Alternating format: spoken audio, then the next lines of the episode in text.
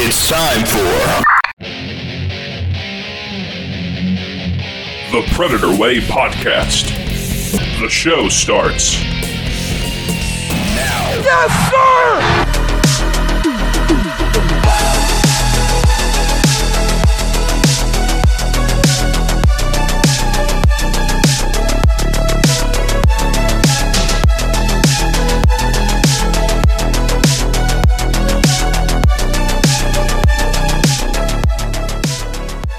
Welcome to the Predator Way podcast on Penalty Box Radio. I am your host, Boyd Farish, and joining me today is Predator's meme master and part of the Renegades of Puck.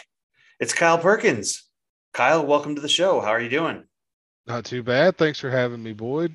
Excited to talk a little hockey today. Great to have you, and uh, certainly plenty to talk about today. We will certainly spend much of the time talking about the end of season press conference from general manager David Poile and head coach John Hynes, and start to look ahead at what the offseason plan looks like and also what we think it should be. We'll spend a few minutes catching up on the Milwaukee Admirals playoff run, and we'll take some of your questions on the Predators offseason and where things go from here. So, Kyle, I thought it would be interesting to take a minute to look back and rethink the offseason plan in 2021, where general manager David Poile infamously coined the phrase competitive rebuild, where the team really looked to get younger and start to create an identity under head coach John Hynes. When we look back at that, it really does seem like, in hindsight, they accomplished what they set out to do. They moved on from multiple veterans Ryan Ellis, Viktor Arvidsson, and Calle Jarnkrok. They protected Tanner Jeannot over Calle Jarnkrok, which David Poile confirmed today. He was aware that Seattle would have taken Tanner Jeannot if he'd been unprotected. And the result of those moves set the stage for the Predators elevating Philip Tomasino into the everyday lineup. So, with the result of those moves in mind and how the past season played out, does any of that influence how you look at the 2022 offseason? I think it does, uh, just for the fact that they attempted to do what they said they were going to do. And you could see when Poile came out in his press conference today, he said, I messed up. I didn't give John the tools he needed to win. So I believe they're going to do what they said they were going to do, uh, at least to the best of their abilities. You look you have Ellis Arvidsson off the books now. He has the money, the cap to sign Forsberg back. You've got an, a year of experience for Philip Tomasino. Hopefully, you move him up to being more of a, a minute eater. He went on to say later on in the press conference that guys like Jeannot and Tomasino aren't used to an 82 game schedule. Uh, even you can throw Eeli Tolvanen in there with that as well. He's never really played an 82 game schedule either. So I believe they're going to try to continue down this path of younger players to complement the older talent that they already have on the team. Yeah, I think that's that's a great point around how they were able to get Tomasino in the lineup and, and what that means going forward. He finished the regular season at I think 32 points, if I'm remembering correctly. So with a move into a permanent top six role, it's not impossible to think that those 32 points could translate relatively easily into 50 or 60 playing with more talented players on a nightly basis. I absolutely think that's very possible. Uh, if you look at what Poile said, he basically apologized to Ryan Johansen. He he mentioned Mikael Granlund as well, but he basically said this second line center was on an island and he really had nobody with him, and that was Kunin and Tolvanen. Tolvanen, I won't bash on too much. He had a bad offensive year, but everything else was good. Kunin was bad all around. He couldn't finish and just bad penalties. I liked the look of that line whenever it was together with uh, Johansen and Tomasino and Tolvanen. So maybe you give them a little bit more time to mesh and see what happens from there if they don't bring somebody else in and we'll touch on John Hynes a little bit more in, in the next bit when we look at the contract extensions given to the coaching staff as part of the press conference today. But there is certainly criticism to be levied for a certain unwillingness to move Luke Kunin out of the top six while also being very willing to move Eeli Tolvanen out of the top six.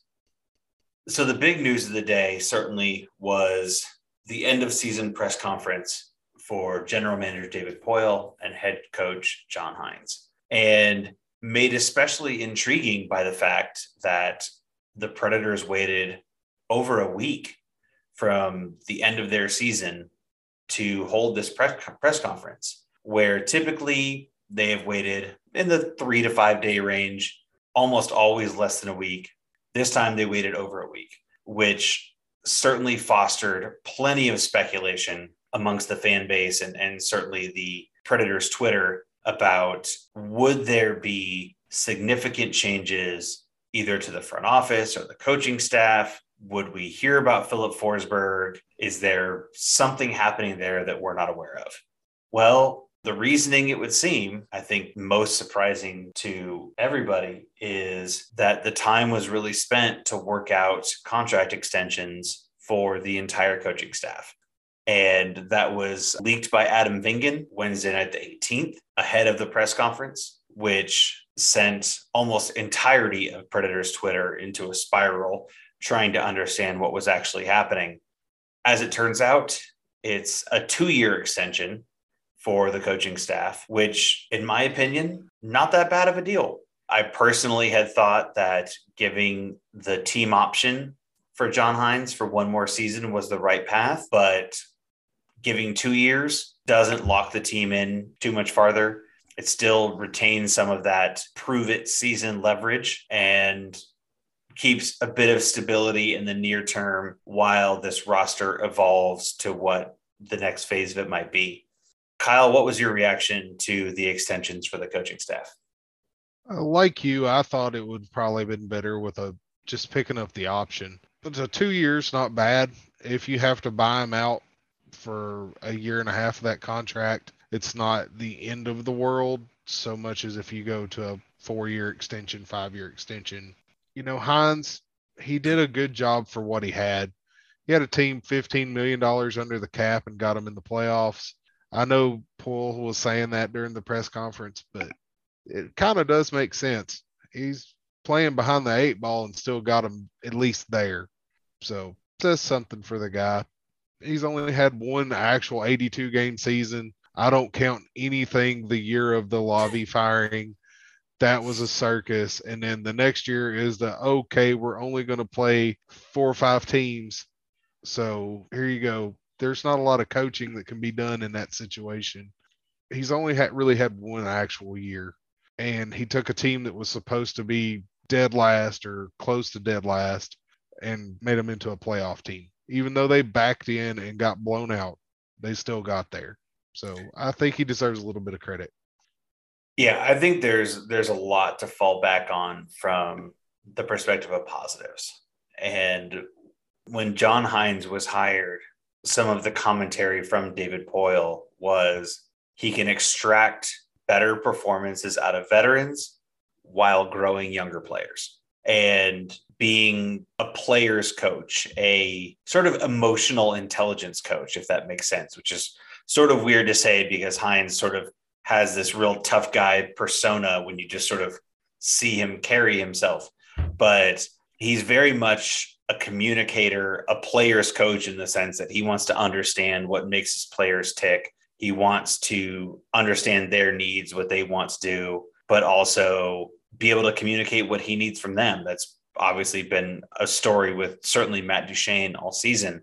But you look at the highest of highs in terms of individual production and bringing in some of the younger players, Tanner Jeannot, Yakov Trenin, Philip Tomasino, that all played significant roles up front and then also the growth by Dante Fabbro and Alex Carrier on the back end that really enabled some of those other performances. And there are a lot of positives to be drawn. There are plenty of criticisms in terms of lineup decisions, not enforcing a level of discipline on ice, maybe some of the lack of adjustments in game, especially towards the end of the season when the team was scuffling. But at this point, I would say the positives outweigh the negatives.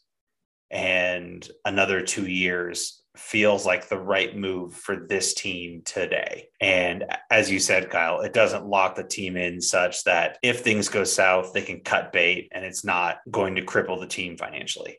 Yeah, exactly. And you go into some of the lineup decisions like Harper, the beginning of the season, and then Kunin all season, who has pictures of something, I'm sure, somewhere. and I just don't understand that one. But there's good and there's bad with every coach. Like you said, he's more of an a player's coach, and I don't think he signs this extension if the players in their exit interviews didn't give glowing reviews of Hynes. You mentioned specifically Matt Duchene, and Matt Duchene loves this guy and talks about how much he's helped him and how good of a communication it's been between Hynes and the players. You give uh, giving back and forth between the players and the coach to put them in a situation to succeed. So that just goes to show if a player is willing to do what Hynes is asking for then they can be extremely successful. I know everybody loves Barry Trotz. A lot of people love uh, Peter Laviolette. Neither of them ever had a 35 goal scorer, much less a 40 goal scorer, much less a 96 point defenseman. Uh, it's kind of hard to argue against that he can't get the best out of some of these guys. And then you look, you've got an undrafted guy from Moose Jaw, Saskatchewan, who is arguably now the most popular player on the team. And he comes in and he scores 24 goals in his rookie year. I'm not going to say that's all because of John Hynes. I'm going to say he probably does help facilitate some of that. With the two year extension, it maintains that level of prove it to say, okay, you've helped repair a team that was broken. After the Winter Classic in Dallas, they were broken. And he's repaired the mentality of the team you look at over the regular season, and I'm pulling this from memory, but I believe when the Predators entered the third period with a lead, they were 31 and 1. That's a oh. strong team. They didn't give up leads. That's incredibly impressive. And now the next step is you've made the team regular season better and individual better. Great. We're going to give you more talent. Now you've got to go prove it in the playoffs. And that's going to be the next big test is they're going to make the team better from the front office perspective to finish in a better position in the standings. And now it's going to be about getting it done in the playoffs. Poile even came out and said that a lot of the playoff failure of this team was his responsibility. He put the onus on himself. And I know that's any good coach or general manager or executive is going to try to take step in front of that bullet for the guy under them if they're a good manager or executive or whatever. But he stepped in front of that bullet for Hynes and said his failures in the postseason are more on him than on Hynes because Hynes hasn't had anything to compete with these teams that he's having to play mm-hmm. against. Last year against Carolina, it was a complete mismatch. This year against Colorado, it's an embarrassing mismatch. So the the next big step for both David Poile and for John Hynes is to take what it will presumably be a better roster and take the next step. Looking at the press conference overall, Kyle, what was your what was your biggest takeaway when you got through to the end, heard or read, probably both, all the quotes, the questions that were answered? What was your biggest takeaway from the press conference? That since the 2018 season, this team has not had a competitive roster. David Poile admitted it that he had not built the team that could win a cup. He didn't come out and say it, but he pretty much said that they were still holding on to the dreams of that 16 17 team that went to the cup final and we're hoping to run it back. And I think he's finally admitted that that's not going to work anymore. You can see that from a few moves that they've made.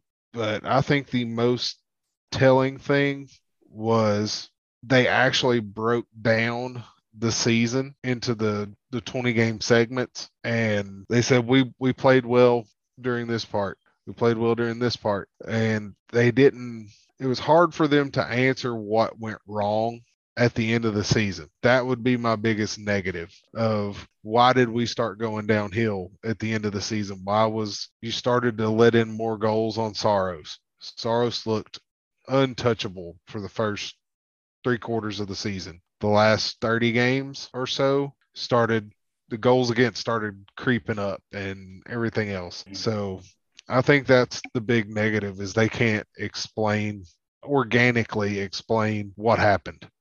Yeah, you would hope they would have a better answer for that with over a week of opportunity to sort of review how things tapered off. And certainly some of the injuries could be to blame, some of the lineup shuffling could be to blame but overall the team didn't perform at the same level that they had the first two thirds to three quarters of the season. So if they didn't come out and say it, hopefully you would think there's ongoing work to understand what took place there and what changed over that last bit of the season.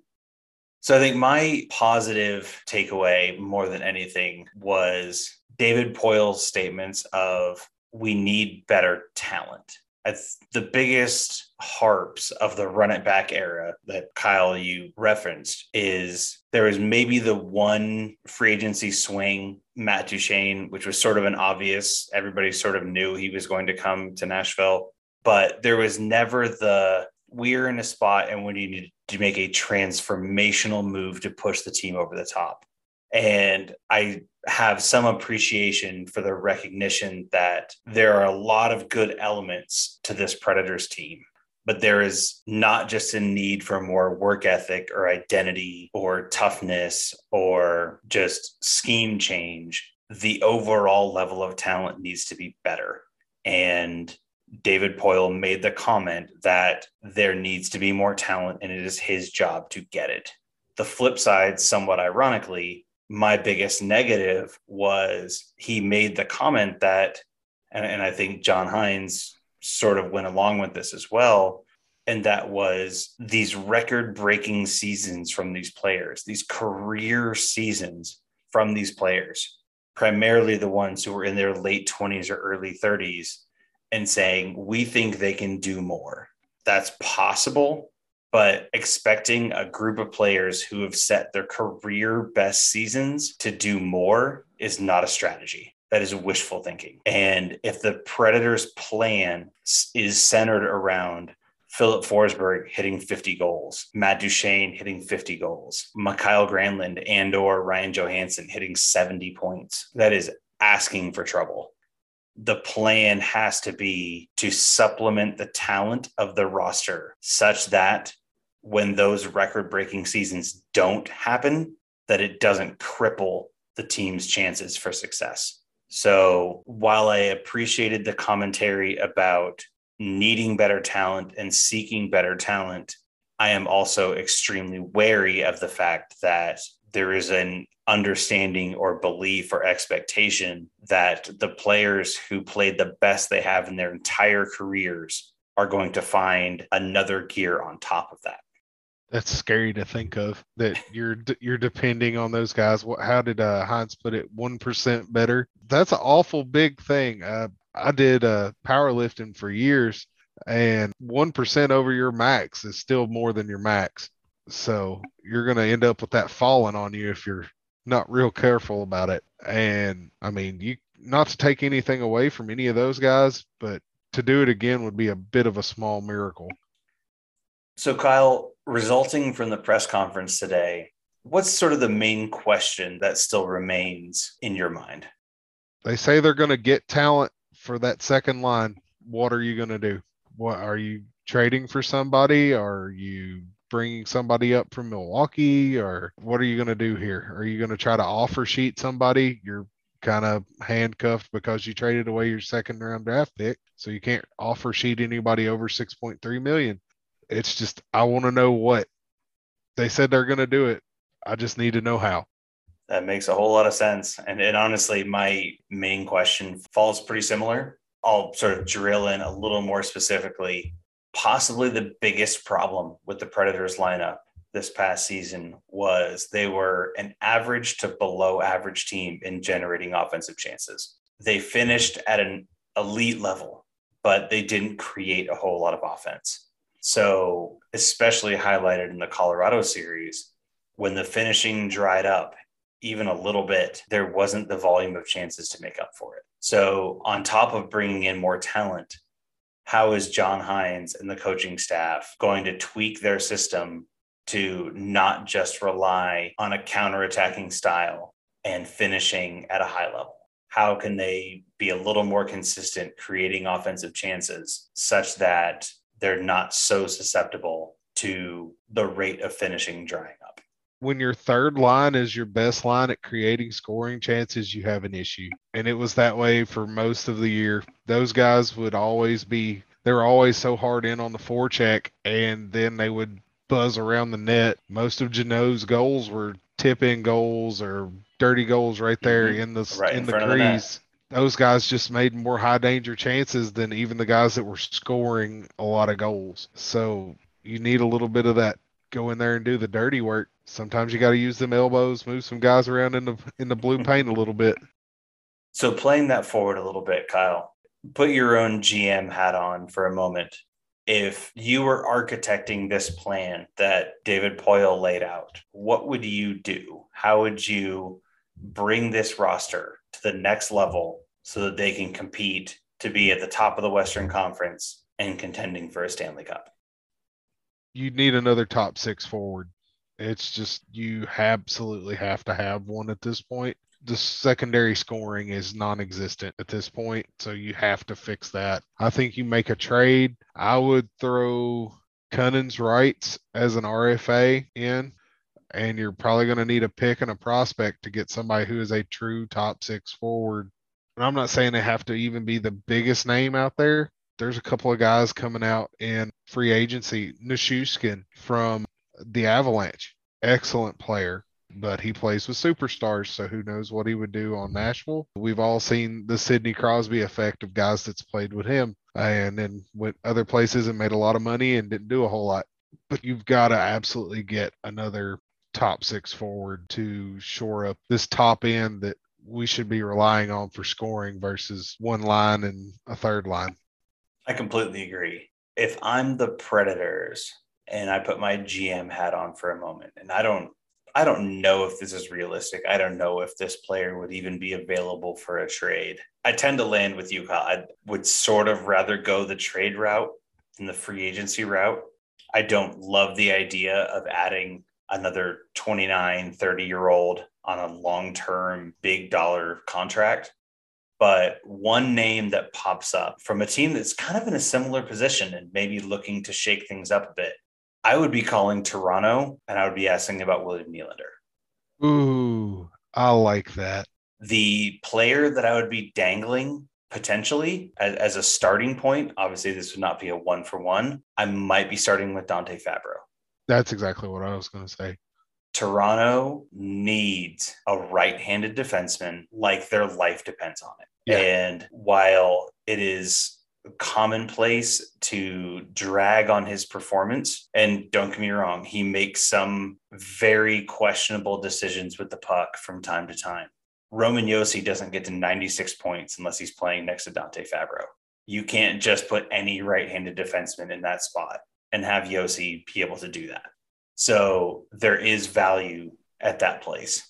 But if you put 30 goal, 80 point William Nylander on the second line with Johansen and a Tomasino or a Tolvanen and replace Dante Fabbro with another free agent, okay, Roman Josi doesn't get to 96 points. Maybe he gets to 75. And if you have 75 point Roman Josi, but you have a second line with Ryan Johansen putting up 20 goals and 65 points and William Nylander putting up 25 to 30 goals and 70 points, you net out hmm. ahead. His so con- his con he's he's under seven million dollars. Yeah. So for, for an 80 point player, he is an absolute steal. Yeah. And you could tell he was kind of disgruntled in their end of season press conferences because he was saying that's all they've talked about since I got here. And I don't hate that at all. Let's make that narrative a reality. I would I would be on board with that. And he's Swedish, so maybe it would make Phil want to stay. Mhm. There you go. So, the last question for this segment before we go to a break. In your mind, Kyle, what makes for a successful offseason? no 38 year old six foot six defenseman signed over the summer. You mean you don't want Zdeno Chara? No, no. I mean, he's like I- 47, but I love Z, and I'm pretty sure he's going to play till he's going out there with a walker with two bl- stick blades taped to it. Uh, but no, they they need they need to stay. They don't really need to sign anybody older than 28. I would say uh, they really need to stay under that kind of threshold. Keep on with this youth movement. It's worked out pretty decent so far, so I would consider it a success if they can add that top six forward, I really want William Nylander now because you put that in my brain and it won't go away. So stay young, add a forward, maybe add another defenseman. No, no giant moves that are going to cripple the team down the road, and don't trade away any picks if possible. So for me, the successful offseason is addressing a couple of areas. You have to address the second line. You have to. You can't just count on, well, Kunin had a bad year. He'll be better next year. Tomasino will grow. He'll be better. Those both might be true, but you can't rely on that to fuel a second line that underperformed so significantly. So doing something to address the second line. And to me, it's that's the specific part of it, but it's enacting the plan. A plan was laid out. They want to be a Stanley Cup contender. They're willing to spend the cap to do it. They're they recognize that the core of this Predators team while they got younger overall by effectively extracting a number of older players, the core of the team is still upper 20s to low 30s. And making that plan to really take that step forward and do something transformative. To me, that's a successful offseason. The unsuccessful offseason to me is tinkering, small moves around the edges, this roster as it stands today is not good enough. And if they just tinker around the edges, that's not solving the problem. So I need to see something more significant to believe that they are really targeting a Stanley Cup run. Some great discussion there on the press conference today from GM David Poile and head coach John Hynes. Certainly, some news coming out today as well around the extensions for the Predators coaching staff. So we will head to break. When we come back, we will give an update on the AHL Milwaukee Admirals and their playoff chase, and also answer a couple of questions that came across through Twitter. This is the Predator Way podcast, and we will see you again in a moment.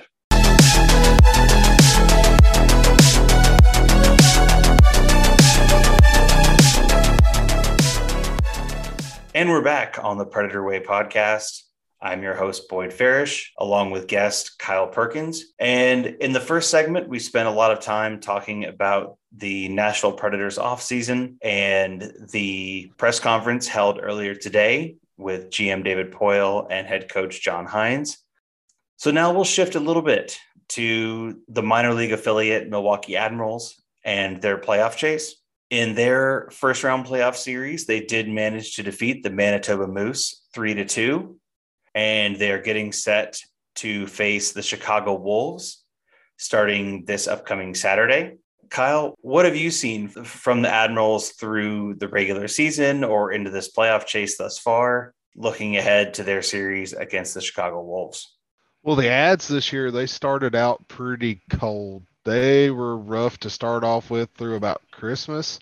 Remember Karl Taylor saying in an interview the other day that he thought they were last or second to last at Christmas this year. So they weren't even looking like a playoff team, which at this time you were still having the taxi squads and all this go on. So he was missing a lot of players that were up in Nashville and everything else. So they make their way in. They end up finishing third in their Central Division, and uh, they faced off against the Moose, who are an extremely good team. A very, very high event hockey team is the Manitoba Moose, who are the affiliate of the Winnipeg Jets. Milwaukee did not outshoot Manitoba in a period until the last game of the series. They were outshot every single period up until the last game. And it it was a it was a battle. It was a rough five game series. It was some really good hockey to watch. One of my favorite prospects actually came in and played, and that's Juuso Parssinen. Uh, ended up with a goal and an assist in separate games, but those were his first North American pro point and uh, pro goal. So it's always good to see a guy come in like that. And that says a lot if he comes in and he walks right into a lineup in the playoffs. I am continually excited about Juuso Parssinen.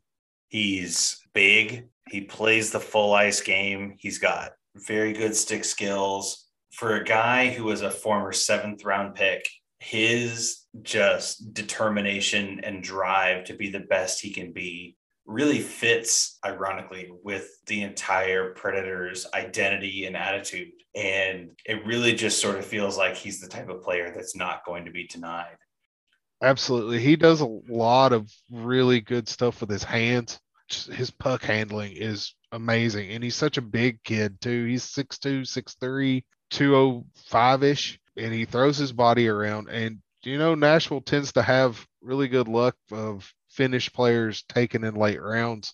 So hopefully they got another one there. It's just it's fun to watch him play. Another guy down in Milwaukee that's been fun to watch is Cody Glass. Cody has had a heck of a year. He's led their team in scoring and he struggled at the beginning of the year too. But I know at the end of the last game that Milwaukee played, he was leading the team in shots and he missed the first two games of the series because he was with Nashville. So that tells you what kind of work that he is putting in down there. Another guy that Preds fans will be familiar with is Tommy Novak. Tommy had six points in those five games. Novak has looked awesome as well. So the cupboard's looking fairly decent down there in Milwaukee or up there in Milwaukee.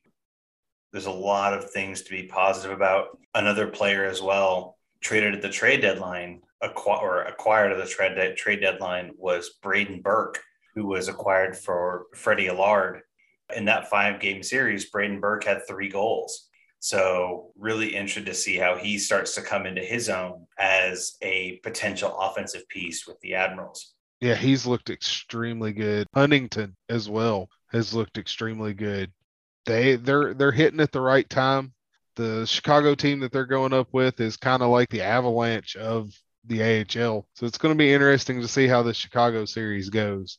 They're going to need everybody on board, but they've got Connor Ingram back in net, and he's been a stud for them all year long. It's going to be fun to watch. Absolutely. The other two really high end prospects for the Nashville Predators that are currently in Milwaukee goalie Yaroslav Askarov and forward Luke Evangelista have yet to play a game, which is honestly not entirely surprising. But at the same time, still very good to see them with the team. And earlier today, Alex Doherty of A to Z Sports asked GM David Poile about Yaroslav Askarov.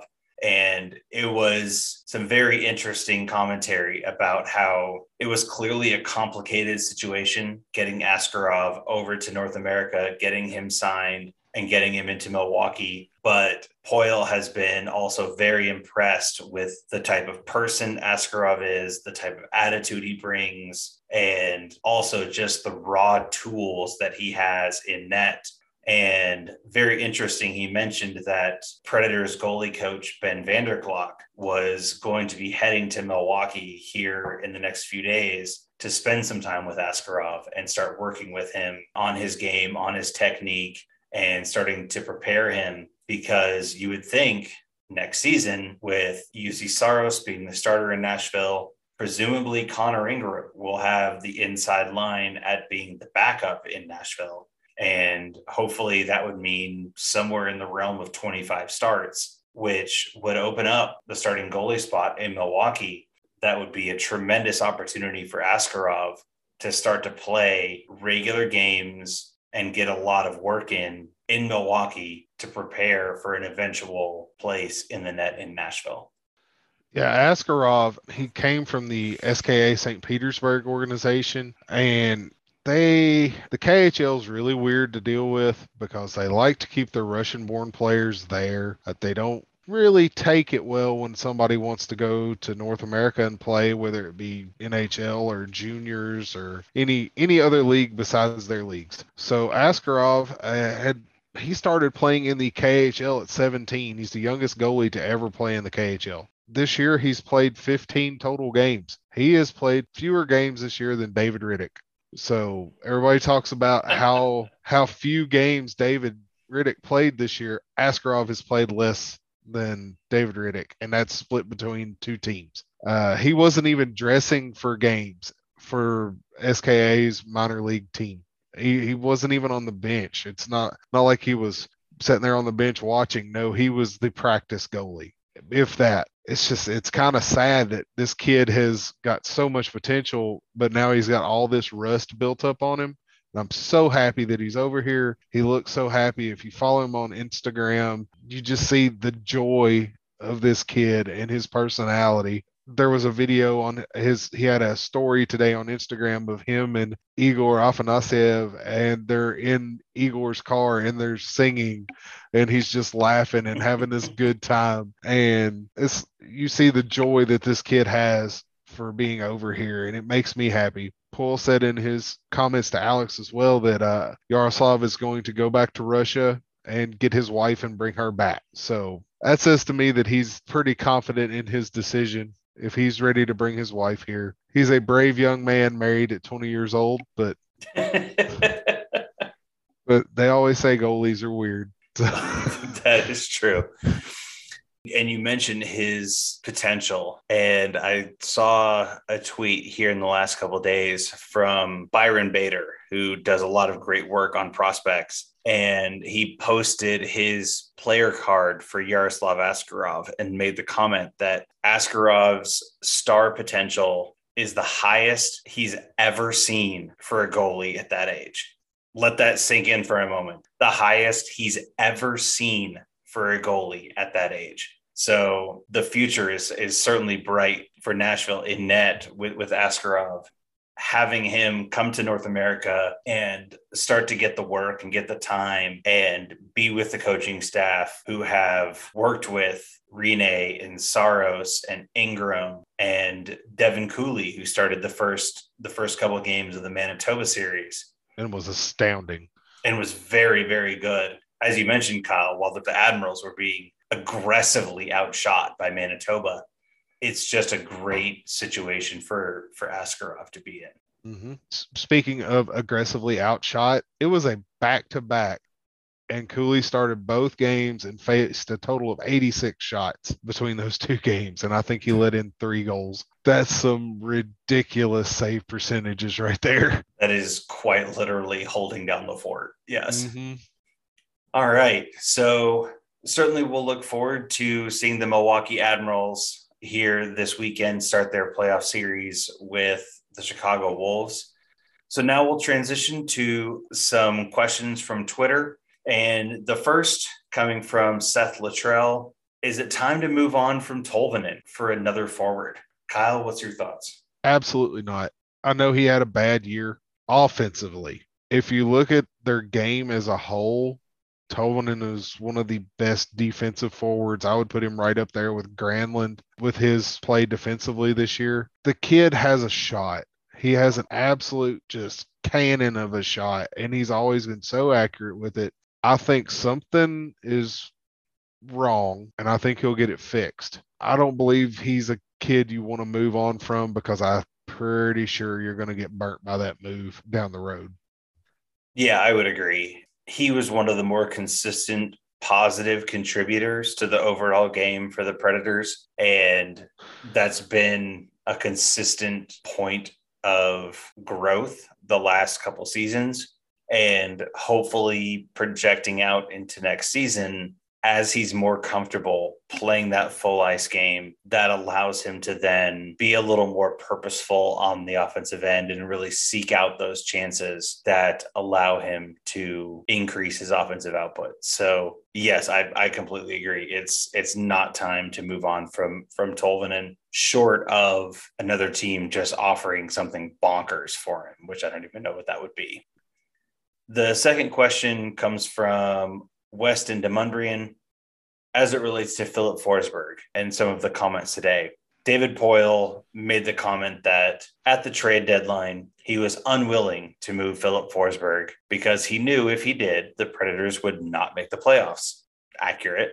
But later in the press conference, he also made the comment that even if Filip Forsberg walks, the Predators won't rebuild in a true, full tear it down and start over sense so make it make sense. Kyle, how do you make it make sense? To the best of my ability of making this make sense, if Forsberg walks, they have a ridiculous amount of open cap space. So you can throw money at free agents. You look at a Johnny Gaudreau, somebody like that. If you get him a Nazem Kadri, I think Kadri would fit in this lineup. He definitely has the attitude to fit in this lineup and penalties and suspensions and whatnot. but I don't want to say that that would be considered a rebuild because you're not really going down to do it. Uh, losing Forsberg is going to hurt. It's going to hurt a lot. It's going to hurt us all personally. It's going to hurt us as fans. It's going to hurt the team. But one man does not make a hockey team. Ask any of the big guys that are sitting at home or on the golf course right now. Ask Auston Matthews if one man makes a hockey team. So it's a group effort. You can replace them. It sucks, but it happens. Making up 40 goals is not simple, but to your point, you have a ridiculous amount of cap space to throw at on one hand, you would say any number of players, but the Predators don't have any number of roster spots and probably don't need to bring in that many new faces. So it really is about, at that point, making the one or two big swings to try to replace. But that's really a tough situation. And honestly, as it pertains to David Poile, that he took that risk to make the playoffs. And if Forsberg walks anyway, that's a pretty significant indictment on David Poile. It doesn't look good.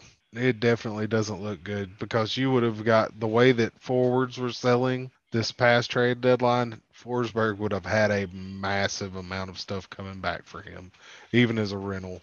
So it's yep. kind of depressing to think if he does walk, what we could have gotten in return.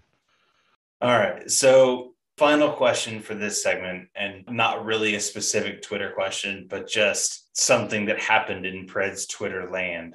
How great was it with one of the more prominent Preds Twitter personalities at Angry Preds Fan putting out the tweet of a supposed six year contract extension for John Hynes and it trolling 1025 to the point that it was mentioned three times in one day. How much fun did you have following along with that? Oh, it was so great. I loved it. Joe Rexrode this morning. God love him. Oh, Ryan, you got him. You got him good. You got him better than that folding chair did. and it's the clip of him and Robbie talking about it, and you see the video, and you see Robbie, his eyes that he knows. And it's the conundrum of should I stop him and correct him or should I let him go? And he just lets him go, and it's amazing. oh, it was so good. It was so much fun. I mean, with with that leading into the press conference was just I mean it was it was perfectly timed. It just it's just one of those moments where Twitter gets to be fun and Twitter got to be fun for a few hours and and I enjoyed that immensely. We all needed a laugh. Yeah, that is very true. All right, so to so to wrap it up, with one of my favorite segments, which usually has nothing to do with hockey, but I just think is a fun way to close a show. Kyle, what have you been watching? So I'll preface it with uh, one that I wish I could watch, but I'm not in Canada, so I can't watch it yet. And that's Shoresy, the spinoff of Letterkenny. Really, really want to watch that. But what I've been watching is on Netflix. There is a a little limited series that has came out called the Pentaverate, and I kind of just bumped on it, and I was like, that looks like Mike Myers. And then I found out, oh, he plays all of like eight characters on this show about a secret society like the Illuminati, but they're nice. And it's very, very don't watch it with your kids. I will put that out there now. It is not safe for work, uh, especially the last episode, and I will leave that there. But it has Keegan Michael Key in it and Ken Jeong uh, from The Hangover, and it's just absolutely hysterical. One of the main characters is a Canadian news reporter, and uh, it's based off of somebody that Mike Myers watched on TV on his local news station growing up. And it's just it's very well done. It's very funny. If you like Mike Myers, and they pick on Netflix on Netflix, and that makes it even better. So if you like base level comedy, you'll probably enjoy this. Very cool. It's one of those shows I've been aware of but have not watched. So with with that endorsement, I will I will think I will have to get into it. What I've been watching needing to get into season two, but what what I've been watching is an, an HBO Max show called The Flight Attendant. It is Kaley, I'm going to absolutely butcher her last name, so apologies in advance, but Kaley Cuoco. Cuoco. Who played Penny on The Big Bang Theory. And she plays a flight attendant who gets caught up in basically an international murder mystery and it is it is dark it is funny and it's suspenseful. It's one of those shows that i sort of went oh, i'll watch one episode and see how it goes. And six hours later i'm like i need to know what happens next. So it is it is definitely like kind of a bingeable kind of for fun show. What i do sort of appreciate about it is in the vein of it being dark and funny, it doesn't shy away from showing the darkness of addiction, which anybody who's had that in in their family kind of knows what that's like. So being able to fold that into a show that is overall a little more lighthearted, it's good that they don't shy away from it. They really kind of show what what that really is. So the first season's fantastic. I'm about to get into the second season but I would highly recommend The Flight Attendant on HBO. I'll have to check that out. That sounds pretty good to me. So that is our episode of the Predator Way podcast. Covered a lot of ground around the end of season press conference for general manager David Poile and head coach John Hynes as well as the plans for the off season and what we actually think might take place to prepare for the 22-23 season. So I am your host Boyd Farish, joined today by Kyle Perkins. Kyle, thank you so much for joining. Really appreciate it. Been a great discussion. Really look forward to having you on again here in the future on the Predator Way podcast. Glad to be here. So you can find me on Twitter at Boyd underscore one two one two, and you can find my written work on penaltyboxradio.com. Kyle, where can the people find you? Uh, you can find me on Twitter at at kperk86. I do the Catfish on Ice podcast as well as uh, Renegades of Puck. Well, Kyle is certainly one of the most visible and engaged personalities in Predator's Twitter. So, absolutely worth a follow. For the next episode, we will catch up closer to the draft and free agency and really see how these offseason plans laid out by GM David Poile are starting to play out, especially as it pertains to the negotiations with Filip Forsberg and what lies ahead leading into the 22 23 season. So thank you again for listening. Be well, and we'll talk again soon.